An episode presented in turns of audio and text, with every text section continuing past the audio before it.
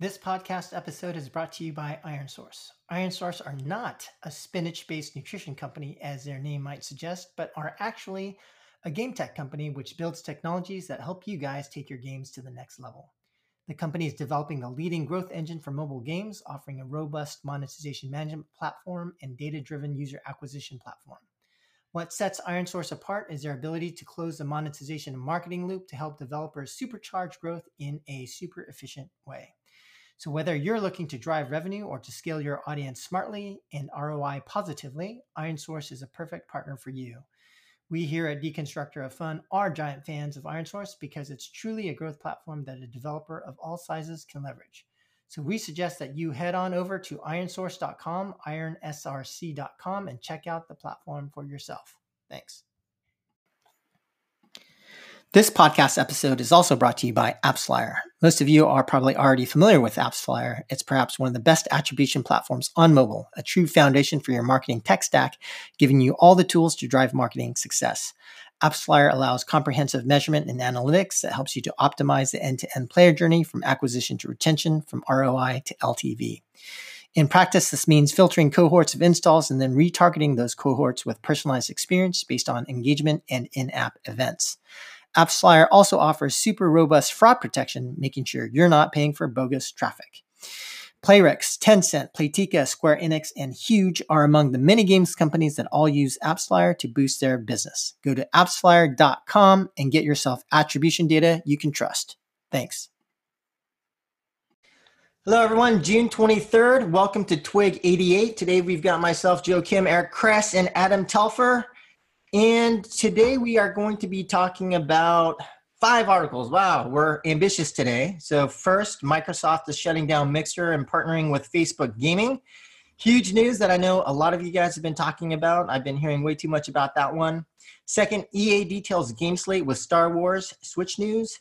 Third, Epic Games and Match Group join Spotify in protesting Apple's App Store fees. Fourth, Apple rejects Facebook's gaming app for at least the fifth time. And finally, Epic offering seven hundred fifty million dollars at seventeen billion dollars valuation.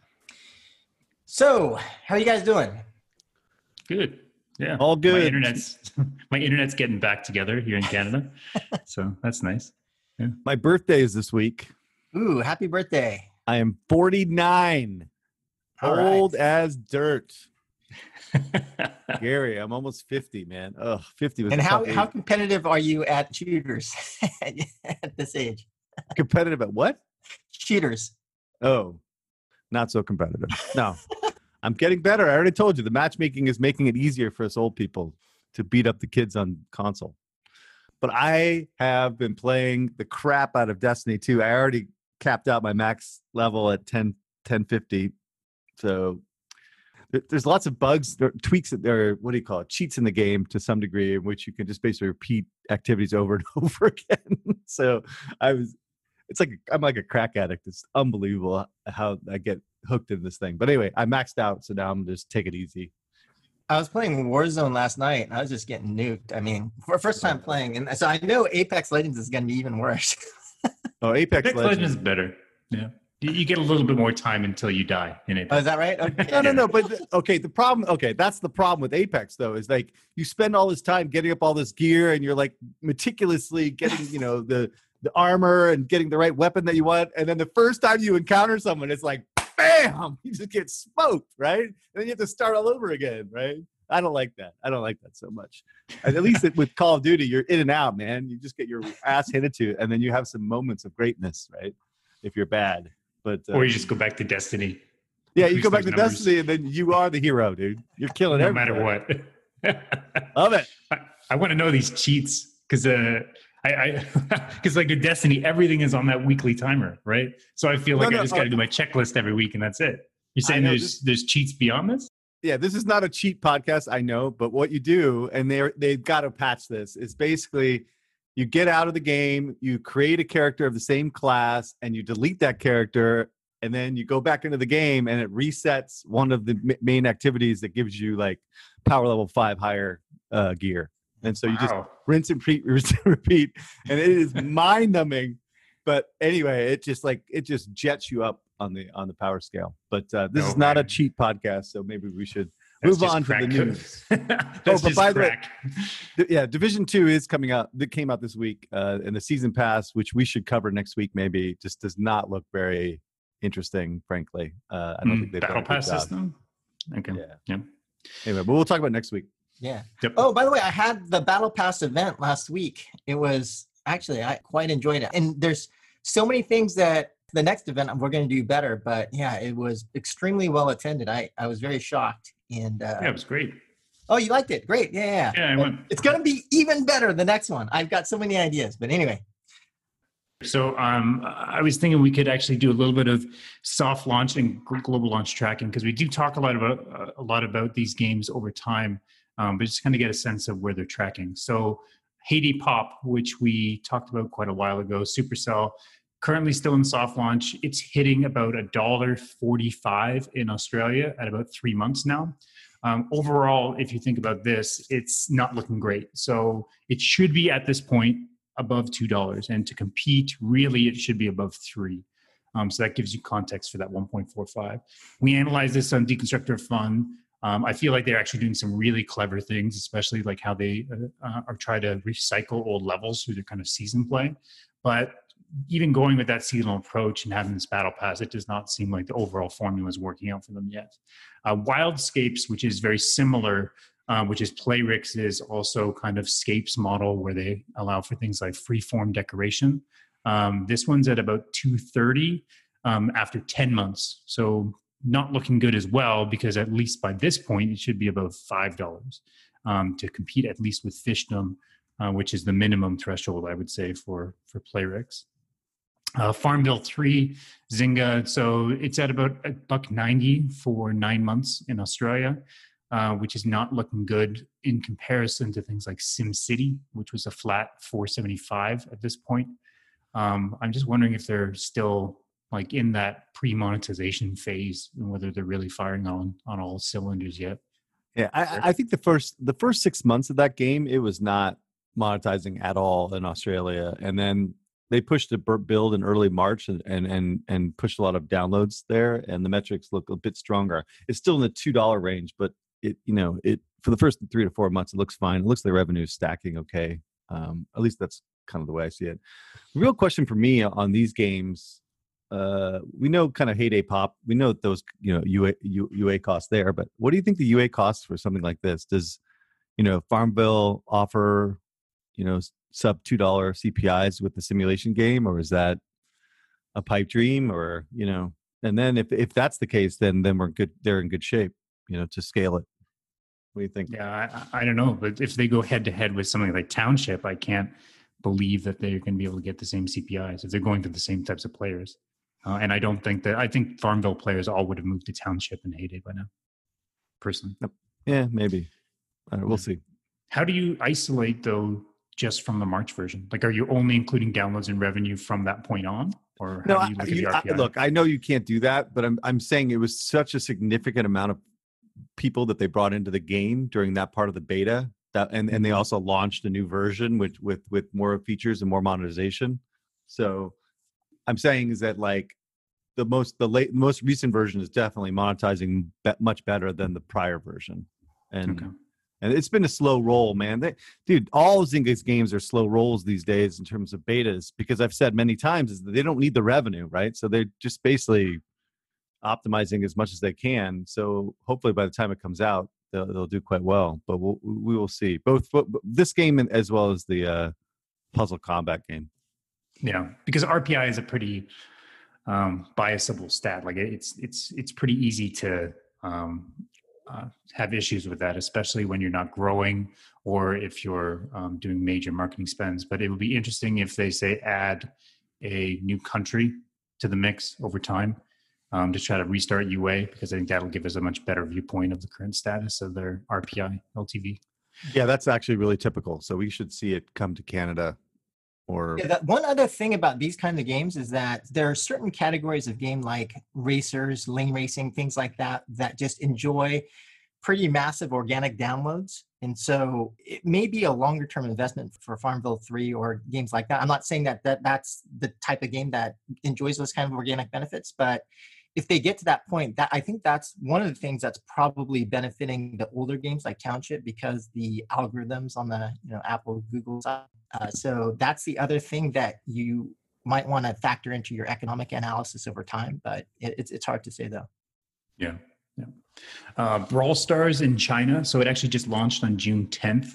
Uh, it caused a huge, massive spike in revenue and downloads. So downloads jumped from uh, weekly two million to six point four, um, and revenue jumped from six point four a week to eighteen point nine. Um, so definitely congrats to that team for finding growth. Um, uh, that's why. Oh, so it, sorry, sorry to cut in here, but I just, I saw that Brawl Stars had cracked the top ten for this month in terms of like overall worldwide revenue. And I was wondering what happened. How did, how did Brawl Stars jump? Now I see why. Uh, Knighthood, uh, the King game, mid-core, uh, we've been criticizing before for just being a little bit too shallow in their systems, um, is sitting at roughly about two fifty. In comparison to Empires and Puzzles, which is probably the right comp there, it was at about two point eight. So actually from an R P I perspective, it, it looks pretty good. But when you're looking at downloads and scale, it seems like it's fallen off. So King doesn't seem to be scaling this game. So likely R P I is just getting inflated by the lack of new players. Um, so R P I is not really the right stat for measuring. Yeah, I mean, uh, but also it, it's not scaling at all, right? Revenue's falling. Yeah, it's dead. As downloads go. Yeah, that's not. That does not look good. Uh, Disney Sorcerer's Arena, Glue. So it has reached a six point four dollars R P I in the U S after three months of launching, which is higher than Galaxy of Heroes and higher than Marvel Strike Force, which is very impressive. Uh, the download scale is lower, and but roughly dropping at the same level as Marvel and, and Star Wars. So it's actually looking pretty healthy. Question is just like if and when they're going to be scaling up the spend um, and how uh, how far they can grow. Yeah, I think I've analyzed this thing to death, but like, you know, the team did an amazing job of turning around the gameplay because the gameplay was terrible initially. And they basically just copied Galaxy of Heroes. But the big thing that they've been doing is driving the live ops and, and the season pass and, and, and keeping players engaged in spending. And so we saw a big spike on the last season pass, but we're also seeing a big drop after the season pass is over to relatively low levels. So this could indicate, you know, potentially some weakness going forward. And if they don't scale it with downloads, then then they're in trouble. They're like seventy percent off of downloads for, for Marvel Strike Force and and Star Wars Galaxy of Heroes. I mean, they're not even in the same ballpark anymore. And and then we're seeing a Netmarble Mirrorverse coming out, uh, which is a similar game, almost exactly the same game with much better graphics. So that may actually pull away some of their players. So I still think, you know, this thing does twenty-five, twenty-seven million net this year, and then next year it's not going to do jack, but but we'll see. I mean, again, I think they are doing an amazing job of uh, of keeping this these players engaged in spending, so that's good. It's just funny, like it's not going to do jack next year, but you know they're doing a good job, so it's good. Got to hold it together for at least what that's a long time, man. We got like six more months in this year. Yeah, the other thing too is that U A kind of impacts that R P I, so. Yeah, it's yeah. R P I is, R P I is not always the best stat, but I think it's the only public stat that we have to kind of judge. Yeah, I mean, I haven't seen the latest Disney source. I mean, I haven't looked at it. I probably should, but I'm still, I'm with Eric. I'm still a little skeptical. Just well, I mean, the, uh, but but the yeah, the U A cost for a game like this is like twelve to fifteen dollars, right? I mean, in the U S, and, I mean, it's nuts, right? So generally, it's like, like you haven't seen E A do a lot of U A on Star Wars, except for during like movie launches and things like that. So probably a conversation for another time, but we can kind of dig deeper into why this may be happening and why this may actually not be great. But yeah, we'll, we'll save that conversation for another time. Yeah. So the biggest news of the week, Pokemon event. They are launching a toothbrush gamification game, which Eric is extremely excited First about. Of all, yeah, okay. Let's not characterize this as the biggest news of the week, okay? I mean, come on, give me a break. If they announced that some sequels or something that would come to the Switch, that would be big news, but this this stuff is trash. Come on, give me a break. um, besides that, they announced Pokemon Cafe, which is a free-to-play mobile game. Looks like it's in the same vein as Disney Tsum Tsum, Um, so like linker, core gameplay, and kind of a collectathon meta. Um, but the value add here is that they're actually adding a, uh, the ability to upgrade your cafe. On paper, this is actually a good idea, especially for Japan. Um, but Pokemon Company has gotten my hopes up too many times before to have execute to have any confidence that they'll actually be able to execute on this. Um, Pokemon Snap, Snap is coming on Switch, so tons of nostalgia happening. Uh, besides that, this week, Fortnite had its latest season wrap-up event. Um, Fortnite's actually been doing great since March, um, especially due to COVID. So it's clearly the, the destination for all these kids out of school and now on summer break.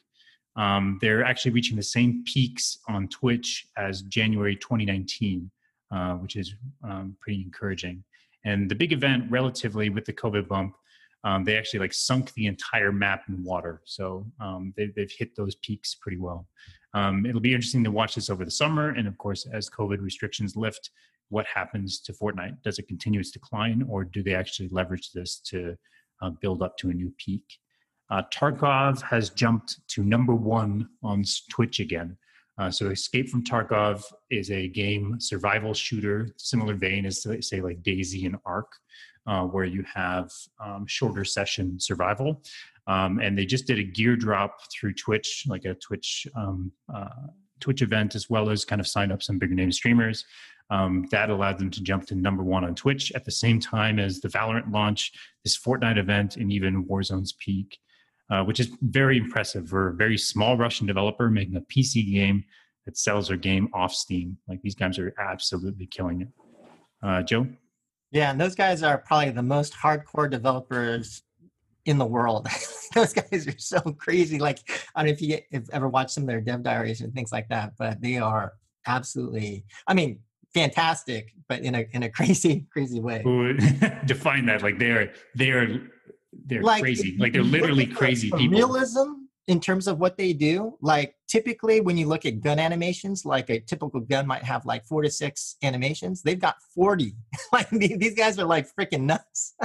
yeah, yeah. The realism of the shooter is is higher than Arma, right? Yeah, I think they are.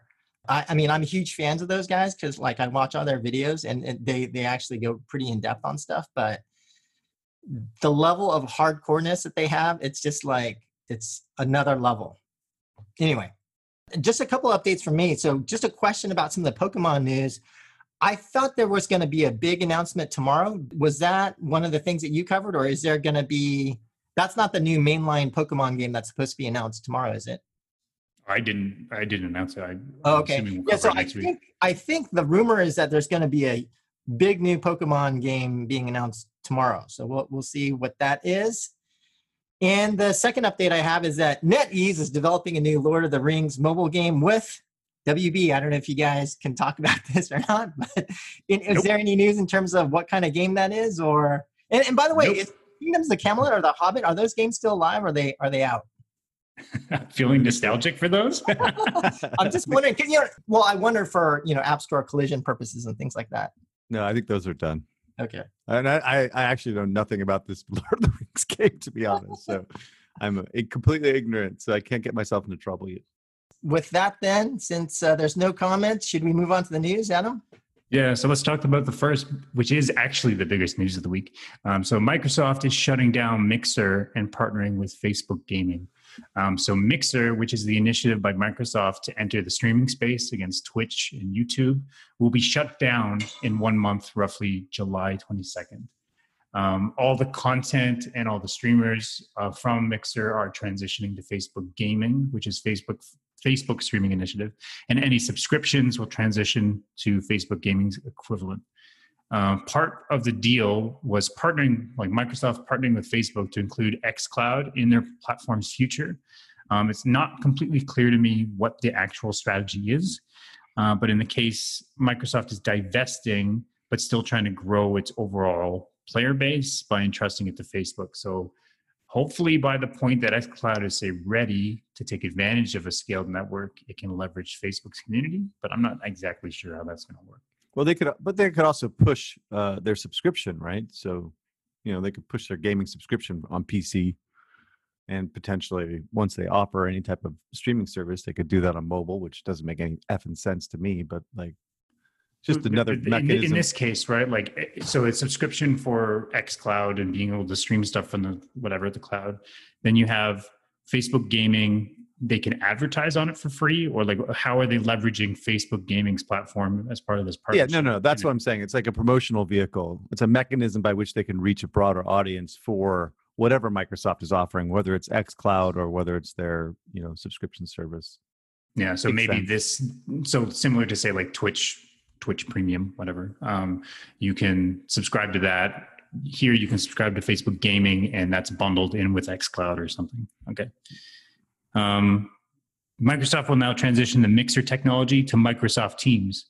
So get ready for streamer tech in your team video chats at work. Um, also, Shroud and Ninja. Like, I think this is actually bigger news to me, which is they made out like bandits. They are the biggest winners here. They both signed with Mixer last year for big money and are actually now free agents. So even though streamers should be moving over to Facebook Gaming, they actually decided to just back away and keep their signing bonuses. So it's a massive boost for them because now they're able to move away from a dying ecosystem and actually start growing their subscriber base again, all still while holding on to that massive signing bonus from last year. Um, reasons why Mixer shut down: the M A U actually never really grew. We saw this in public data. We talked about this last year on the podcast. Even with Shroud Ninja, they really weren't seeing much growth. And I think back then, Microsoft was pinning on like a number of content creator focused features as kind of big value add and reasons to switch from Twitch. And I think it, it fundamentally it didn't work, right? I think this is just another point of proof that the difficulty of going against these platforms at scale is immense. You just can't match their feature set or go, you know, slightly deeper to actually penetrate these platforms and pull players away. And I think um, in order to actually do this properly, in order to actually go against the scale of platform, you have to actually fundamentally disrupt the business model or go for a different audience and grow that audience over time slowly. And I think case in point is actually Discord continues to exist. And I think Discord kind of uh, shows that going for a completely different feature set can work. But Facebook Gaming, Mixer, it's pretty, pretty dire about how can they can go against something like Twitch. Uh, this actually goes back to Joe's article from last week about the importance of creating moats and defensibility in scale platforms. Eric? I don't, it's, it's really interesting. I mean, first of all, you're totally right. Like Ninja is a freaking genius, or at least the people that manage him or manage his, his, his brand. His wife. Basically, is, is it true? Yeah. His wife? Yeah. I mean, they sold out at the top. I mean, you think about it, like his popularity spiked and was at the highest when Fortnite was at the highest. And that's when he signed this deal with Mixer, and, and he just got paid. Uh, and then on top of that, now he can do whatever the hell he wants, right? It's just nuts. So I only hope that, you know, he's saving his millions and we don't hear him destitute in twenty years after three failed marriages and ten illegitimate children. But I'm hoping that doesn't happen. I think that's more of a sports thing. But but if his wife is managing him, maybe that, that'll keep him on the straight and narrow. Who knows? Uh, but but overall, I think what's really interesting to me is that maybe it is the platform and not the talent that matters, really, right? In this world, I don't know. I mean, the, yeah, the way that I look at it is I think it's kind of instructive to basically look back at history and see how different platforms have succeeded other platforms. And I think the the problem is trying to do the same thing. So if you go back in history and look at like social networks, for example, right? And so when you saw how there was originally, the original social network was called Rise, and then how Friendster beat Rise, and then how My, MySpace beat Friendster, and then how Facebook beat MySpace. They were all building slightly different kind of use cases and applications in terms of what the core product actually delivered and the problems that they solved. And I think that's what Microsoft probably missed here. So, wait, so Microsoft just made another Me Too I think that's what they, now I, I've only pl- played around with Mixer a little bit, but I didn't see the differentiation. Now, if that differentiation against a scaled platform doesn't exist, then you know you shouldn't do it, or you should, I think, fundamentally understand what kind of product that you're delivering. Got it. Yeah, no, that makes sense. All right, next article.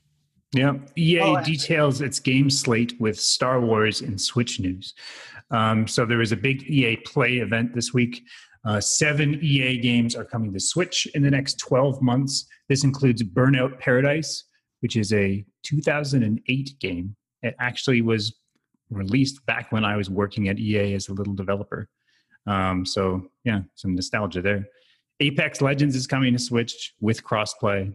So, you know, it seems like they're just trying to expand that audience, doing, doing whatever they can. It's ridiculous. Um, looking, yeah, looking at free-to-play games that actually launch on the platform, they don't really seem to be getting any sustainable audience bump. So I don't know, like I believe with Switch, like it's a cool platform. I personally am a big fan of it, but I don't think it just retains as well as mobile consoles or P C. No, you know what I, you know what I heard on this one, and this is because I I, I covered Nintendo for some big shareholders, and the thing is that the Wi-Fi chip on the Switch is so bad that it actually can't even perform well enough to do real free-to-play like action shooters, right? It's just, yeah, it's so archaic in, in the in terms of tech that, you know, they, they can't even do streaming. Like if you wanted to do streaming on on the Switch, impossible, right? Impossible, because the the chip the chip is so bad, right?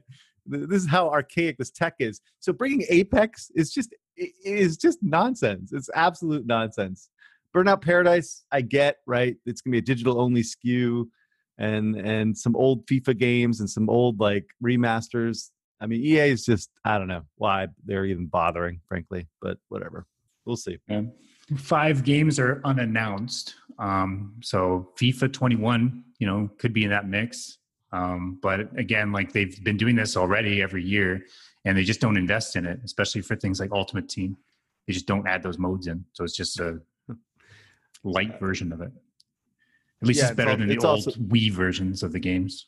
Well, it's still a prior, it's a P S two, P S three version, right? So it's not like even a real next-gen version. So whatever. Yeah, yeah. Um, but yeah, we, we don't really know how many of these five will actually be recent games, um, because the biggest thing is the performance difference between current-gen consoles and the Switch is already pretty wide. And by the end of this year, next-gen launches will just divide this even further. So I think Switch will always be the port platform for a third party. And it's really only going to work for things like legacy titles, remasters, stripped down versions of the latest games um, that actually can still be playable at low resolutions. You can't really get away from this just as that divide gets wider and wider. Um, next one is Steam. So E A um, is launching many of its games on Steam now, moving away from Origin a little bit.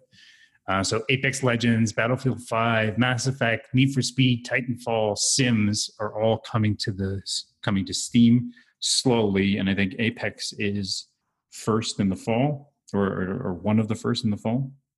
Um, there's some news that sports titles will be launched along E A Access, working within Steam, and I think that's kind of the key point, um, is that E A Access is still going to be launching through Origin, but will actually have outlets within Steam, so you can actually access the value of your, your subscription within Steam.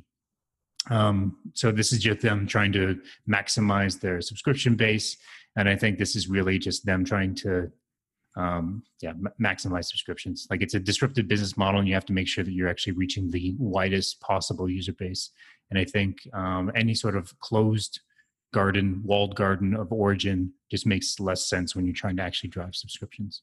Yeah, I mean, the, the the real thought process, I think, here is that Origin is no longer really exists, per se. It's more of the service of Origin, or it's it basically E A Access now, and it's across any platform, whether it's Microsoft, Xbox, Sony platform, and now Steam. So they're just offering of the subscription service. And the irony here is it's not really a content subscription, you know, yeah. Like the, the, the thirty dollars year one is more like a... Uh, frequent flyer mile thing, where it's basically catering to your audience that you would have bought your game anyway, but you're giving them benefits of like two weeks early here, you're giving them discounts on currency here. And so you got to think about it from that perspective, which, and it's freaking brilliant, right? Because content subscriptions make no sense. And I'm not going to go over this big tirade on it now, but like frequent flyer shit, that works, man. That, I mean, they're improving over and over again. And so that's the big shift here. And they're having a lot of success. And I think Steam just offers them a huge uh, audience of people to uh, to reach out to and market to, and and Steam is promoting the crap out of this stuff. Uh, since I, you know, I've seen you know playing Destiny all the time, I'm seeing all this stuff come up all the time. But um, anyway, it's it's really good for E A in general to expand their P C, uh, you know, reach, uh, and yeah, and good so for. It- Valve, right? The, the E A Access subscription, like I bought it on P S four. Does that carry over to Steam? That I don't know. Yeah, just because I think from at least reading the fine print back then, it sounded like it was platform locked. Um, because I have Origin Premier, like I have the, the content subscription on Origin, which makes doesn't really make a ton of sense. No, that um, makes no sense, really. But then E A Access, which is, yeah, you're right, this frequent flyer program. I have that on my console, but I don't know if that actually carries over to Steam. I'll have to look into that because I know it does for Microsoft, right? Yeah, you're talking about Game Pass, though, right? Yeah, right. Sorry. Yeah, because yeah, they own both of those platforms. In this case, you don't want Steam to be offering sales on content that people are paying for on P S four, right? Like, yeah, but the thing is, it's done through Origin, so that uh, that account is goes. You across. mean, but but for E A Access, I'm paying for it using PlayStation, and then I'm using that rebate on Steam. I don't know. Yeah, but we're in a cross-platform world, right? Everyone's right there, getting Tim along. Sweeney, get it's out of here, Sweeney. Out there. Right, Sweeney? Yeah, moving on. Anyways, uh, let's move forward. Uh, also, new games. Uh, Star Wars Squadrons was the big one. Um, it's a fall twenty twenty title. Looks like it's basically the dogfighting mode from Battle Battlefront two um, as its own release. Big thing here is it's going to be forty dollars, not a sixty dollars release, which says to me that it's like a PvP only stripped down game. And it's it's it'll be interesting to see if this they they go for an ongoing service here, right? Like with D L C M T X, maybe they launch new ships every once in a while, something like this, or they just go for a one and done filler game for their slate, just avoiding the same backlash they they face with Battlefront two, because there could be a potential for like a Rainbow Six Siege type model here, um, and a forty dollars version is not crazy. But if they don't do that and it's just filler, then there's there's not a lot of interesting things happening here. Also, flight games. I don't know if you guys played Battlefront two's flight mode. Flight games, I just don't feel like have the same depth and engagement as F P S games. So oh my God. I'm not sure if this I'm, is going to retain I, the same way. I think you need skill. I'm so terrible at fi- flying games, fighting games. But this game is dying for a free-to-play model, right? Like upgrade Evo, you know, pay to win even. Like you could freaking crush this thing, you know? Like because you get a small audience of diehard people that love this kind of game. They're going to spend whatever it takes, you know? But you're talking like World have, of Tanks model, right? Like, yeah, no, but they don't yeah. have that option because I don't think Disney is playing ball with this bullshit anymore, yeah. right? Like they, they they learned their lesson from Battlefront two, and now they're just like, F you, you know, you're making this forty dollar tchotchke game that's going to go out to die, right? That's kind of what this game is. But it'll do okay. Maybe four million, something like that. I don't know. Yeah. Whatever. Um, otherwise, that's pretty much it. No Dragon Age, Mass Effect, no Anthem messages, no Battlefield stuff. So what the fuck happened to Mass Effect? Like the remaster, like that thing's happening. What the hell? Why didn't they announce that? It's so weird. I mean, that that's like a you could put you could put a, a logo on the page, you know, and just say it's coming. Maybe but, that's yeah. one of the five annou- unannounced games on Switch. I'm so excited! I get to oh, finally yeah. play Mass Effect on Switch. I've always wanted to play a portable version of Mass Effect for sure. Yeah, the interesting um, thing for me was that Apex going to Switch, which is very strange. And if it's going to Switch and it's going to Steam, I mean, we've already talked about this before, but it's only a matter of time before they announce mobile. And so the only question mark is who's going to be working on it? Is it going to be an internal team, or do you go with the standard shooter mobile formula, which is, you know, get that one hundred person team out in Beijing or China somewhere? So given that Respawn seems like whoever their C E O, Vince, is going to be uh, managing multiple studios and the resources. I, I think I know what they're going to do, but we'll see. I'm a little bit like the Squadrons trailer that looked really great. I'm a little bit disappointed that they didn't make that more of a a full length game with a, uh, ideally it would have had like a really cool single player mode. But yeah, I think the forty dollar price point is the worrisome part, and that other folks have talked about that. It would basically indicate that it's not like a full game. But actually, it does have a single-player mode of some sort, right? Okay. Yeah, I mean, yeah, that, it does. I was it's actually a little bit short, shocked. Right? Yeah, probably, right? Yeah. Uh, actually, you know, there was a leak today that uh, they're going to go into alpha, sorry, go into beta with a uh, Apex version in uh, this year. So, and likely it's a Chinese company that's developing it, right? So.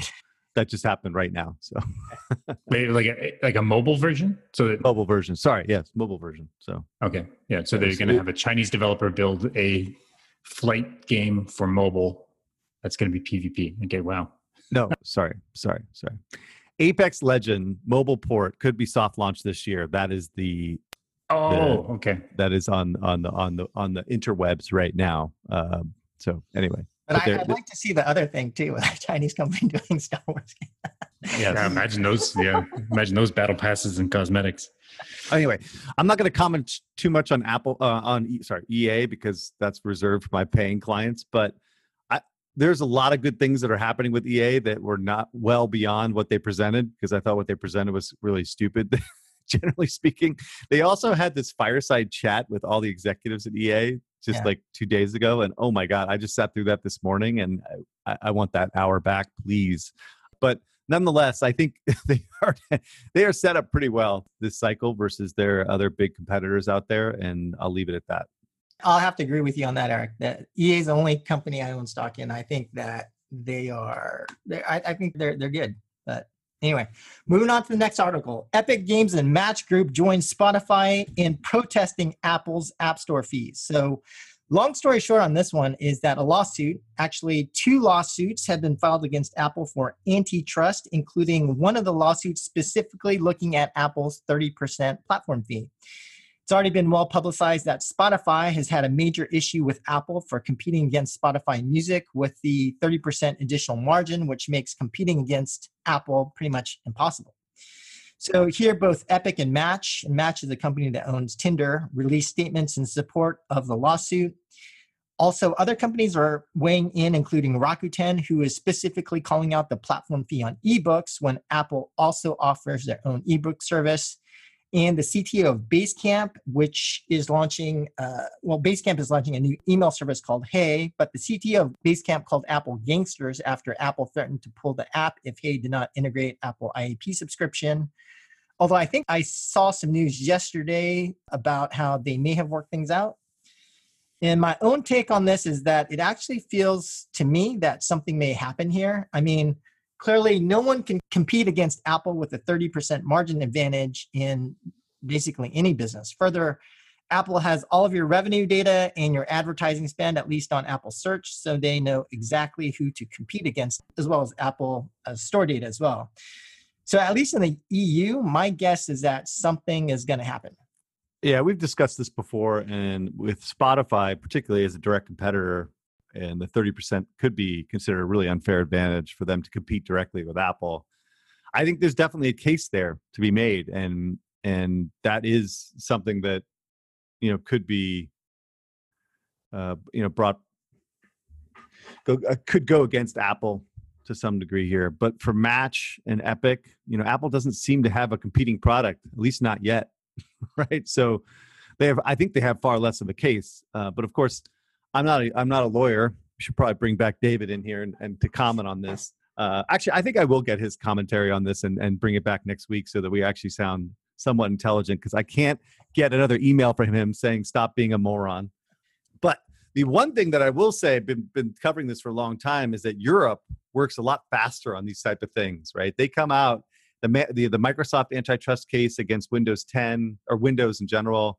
And that the latest privacy laws, you know, the G D P R thing, which they execute against so much faster than the U S, um, both those things.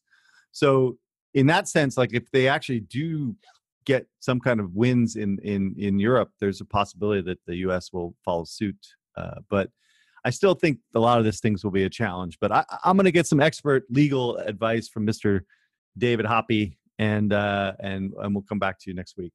Sounds good. So next article, kind of related to the previous two, Apple rejects Facebook's gaming app for at least the fifth time. And so the New York Times is reporting that since February, Apple has rejected Facebook gaming app at least, again, five times. And Apple cited its rules that prohibit apps with the main purpose of distributing casual games. But gaming does represent about fifteen billion dollars in revenue for Apple last year. And I think that Apple should be worried. There's a quote from Margrethe Vestager, the European Commission Executive Vice President in charge of competition policy, who stated, "We need to ensure that Apple's rules do not distort competition in markets where Apple is competing with other app developers."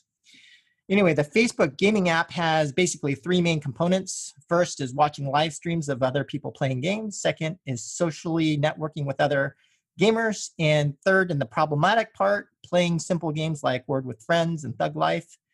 And on both Apple and Android devices, uh, these games are delivered using H T M L five. So Google actually did approve Facebook Gaming for its Google Play App Store, and that was launched worldwide in April of this year. But I think since then, Facebook has been weighing its next move, and it sounds like Facebook is actually considering releasing Facebook Gaming on Apple without playable games at all, just to get something out there, but we'll see what happens. And my own take on this is that, you know, given that quote from the, the E U vice president and from the previous article, I do feel like something's probably going to happen. Yeah, similar story, kind of the same response. I don't know if you would call Apple necessarily a competitor in this case, but anyway, we'll get we'll get an expert opinion on here. I don't know why I'm sitting here defending Apple. Uh, you know, they are freaking gangster, right? They just they maintain yeah. control so so rigorously. Like, I've even been a victim of it, talking shit about Apple Arcade on the podcast. I got kind of like bitch slapped by one of the uh, execs over there. It's like, it's just ridiculous, right? Like, I can't have an opinion on a podcast without getting in trouble, right?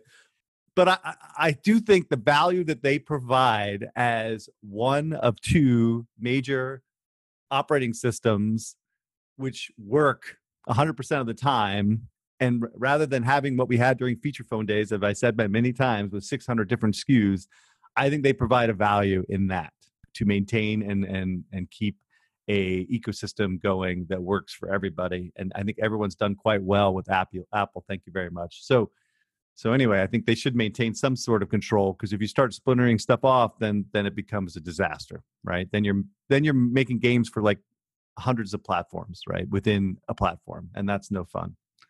Anyway, I, I we'll see how all of this goes, and hopefully we'll get back to you guys next week with something from someone that knows something, right? Not us. All right.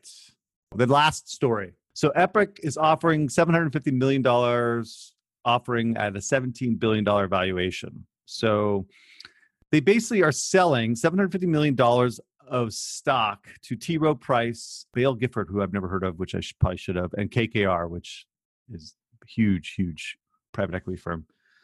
And what's interesting is that I should actually know what this is about, but I don't. So Tencent has a forty percent position here. So the question is, why is T. Rowe and K K R getting back into this investment? And so my inf- initial instinct is perhaps they are trying to get shares because they may actually go public. They may spin this out and go public. It's possible.